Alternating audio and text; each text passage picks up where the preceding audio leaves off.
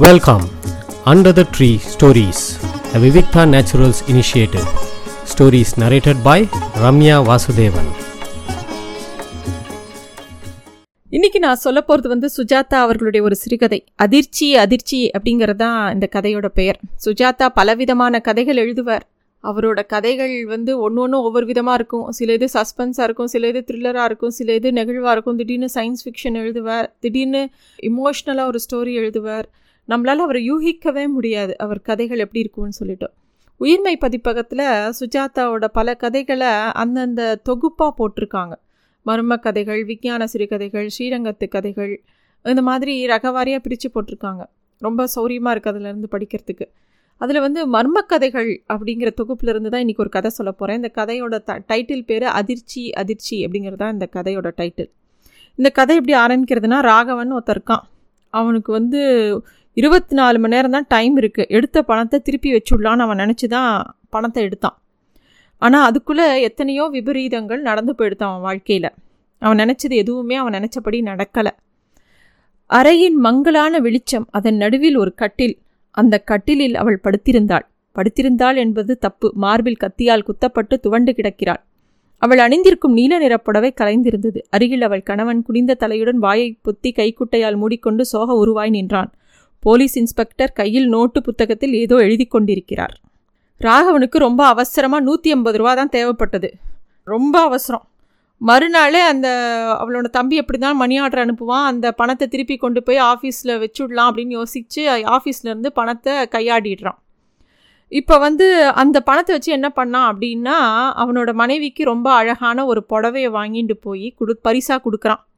அவனுக்கு மனசுக்குள்ளே என்ன ஆசைன்னா அவன் புது மனைவி புடவை வாங்கி கொடுக்குறான். அவன் சந்தோஷத்துக்கு முன்னாடி ஆயிரரூபா பெரிய விஷயமா? அப்படிலாம் அவனுக்கு தோன்றுறது அவன் எடுத்தது நூற்றி ஐம்பது ரூபா தான் எப்படி இருந்தாலும் ரெண்டு நாளில் அவனோட தம்பி வந்து மணி ஆர்டர் அனுப்புவான். அந்த பணத்தை கொண்டு போய் திருப்பி வச்சிடலாங்கிற எண்ணம். சாயந்தரம் அவன் புது மனைவியை கூட்டிகிட்டு அவன் சினிமாவுக்கு போகிறான் எதிர்த்தாப்பில் வந்த சர்தார்ஜியை பார்த்த உடனே தான் அவனுக்கு பக்குன்னு இருக்குது ஏன்னா மறுநாள் வந்து குருநானக் தினம். கண்டிப்பாக எல்லா போஸ்ட் ஆஃபீஸும் லீவு மணி ஆர்டர் கண்டிப்பாக அவன் நினச்சபடி மறுநாள் வராது. அதுக்கு அடுத்த நாளும் வராது. வீக்கெண்டாக போய்டுறது.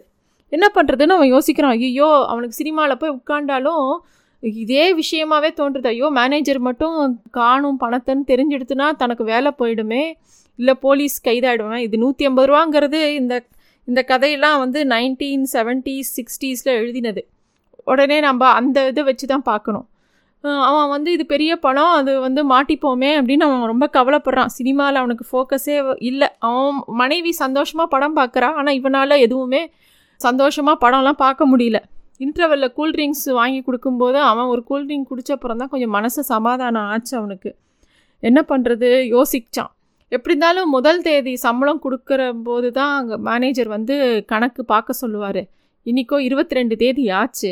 கண்டிப்பாக இருபது தேதிக்கு மேலே கையிருப்பு பணம் எவ்வளோ அது இதுன்னெலாம் எந்த கேள்வியும் கேட்க மாட்டார். இனிமேல் ஒன்றாந்தேதி சம்பளம் கொடுப்ப கொடுக்கறதுக்கு முன்னாடி கணக்கெல்லாம் சரி பார்த்தியா இந்த மாத கணக்கெல்லாம் டேலி ஆச்சா?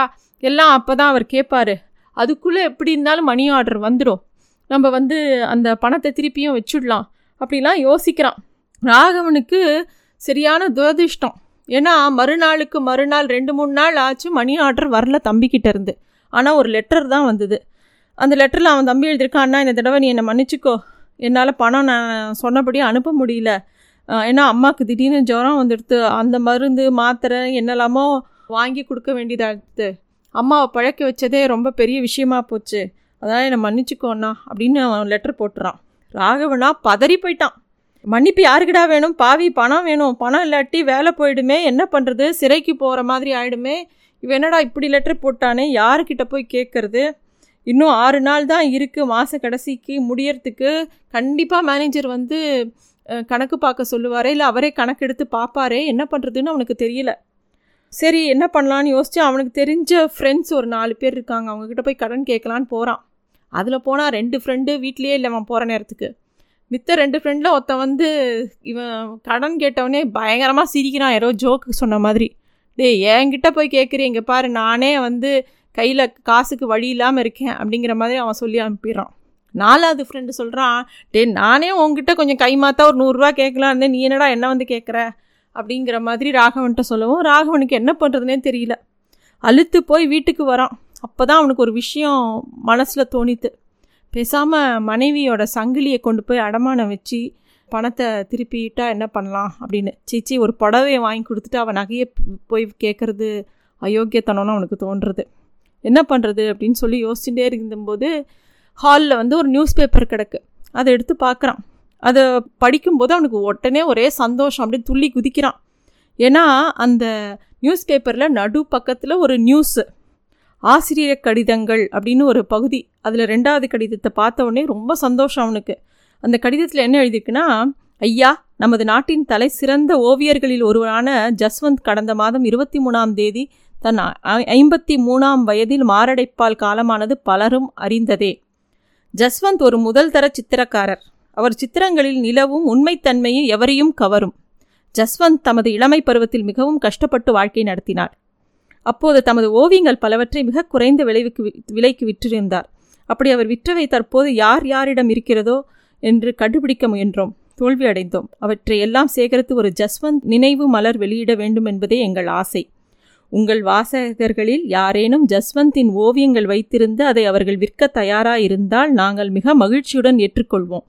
நன்கொடையாக வழங்கினாலும் சரி அல்லது விலை கேட்டாலும் சரி வாங்கிக் கொள்கிறோம். பி. ஜானகிராம் செயலாளர் ஜஸ்வந்த் கழகம் சென்னை ஆறு. கடிதத்தை படித்த உடனே ராகவனுக்கு ரொம்ப சந்தோஷம். வேகமாக கூடத்துக்கு ஓடுறான். அவன் எப்போவோ பத்து ரூபா கொடுத்து வாங்கினா ஜஸ்வந்தோட பணம் ஒன்று அங்கே மா மாட்டியிருக்கு. அதை எடுத்து ஒரு பேப்பரில் சுற்றி வேகமாக கிளம்புறான். கிளம்பி அந்த டெலிஃபோன் டைரக்டரியில் வந்து இந்த ஜஸ்வந்தோட விலாசத்தை கண்டுபிடிச்சி டெலிஃபோன் நம்பரை வச்சு கண்டுபிடிச்சி உடனே கிளம்பி போகிறான் நுங்கம்பாக்கத்தில் அந்த வீட்டோட கதவை தட்டும்போது ராகவனுக்கு ஒரே நடுக்கமாக இருக்குது என்ன கிடைக்குமோ கிடைக்காதோன்னு. கதவை திறக்கிறாரு ஒரு வயசானவர் கண்ணாடி போட்டுன்னு கதவை திறக்கிறார். இந்த மாதிரி இதுதான் ஜஸ்வந்தோட பெயிண்டிங் கொண்டு வந்திருக்கேன்னொடனே அவர் கண்ணில் அப்படியே நீர் கோத்துக்கிறது. செக் புஸ்தகத்தை எடுத்துன்னு வந்து என் எவ்வளோ வேணும்னு கேட்குறார் இவன் இரநூறுபா வேணும்னு கேட்குறான் உடனே செக்கை எழுதி கொடுக்குறார். மிக்க நன்றி அப்படின்னு சொல்லிட்டு இது இந்த மாதிரி பெயிண்டிங் தான் நாங்கள் மாதக்கணக்காக தேடின்னு இருக்கோம் அப்படின்னு சொல்லி அவர்கிட்ட செக் கொடுத்துட்டு அந்த படத்தை வாங்கிக்கிறார் ரொம்ப சந்தோஷமாக இவன் ரொம்ப சந்தோஷமாக அந்த செக் எடுத்துன்னு வெளியில் வரான். சில மாதங்களுக்கு பிறகு ஜஸ்வந்த் ஞாபகார்த்த மலரில் ஒரு பிரதி ராகவனுக்கு வந்தது.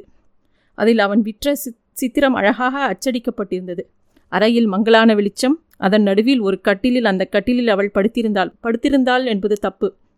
மார்பில் கத்தியால் குத்தப்பட்டு துவண்டு கிடக்கிறாள். அவள் அணிந்திருக்கும் நீல நிறை புடவை கலந்திருந்தது. அருகில் அவள் கணவன் குனிந்த தலையுடன் வாயை கைக்குட்டையால் மூடி சோக உருமாய் நின்றிருந்தான். போலீஸ் இன்ஸ்பெக்டர் கையிலுள்ள நோட்டு புத்தகத்தில் ஏதோ எழுதி கொண்டிருக்கிறார். கீழே வந்து சாய்வா ஜஸ்வந்த்னு கையெழுத்து போட்டிருந்தது அந்த பெயிண்டிங்கில். நன்றி. Thanks for listening to stories under the tree a naturals Naturals initiative.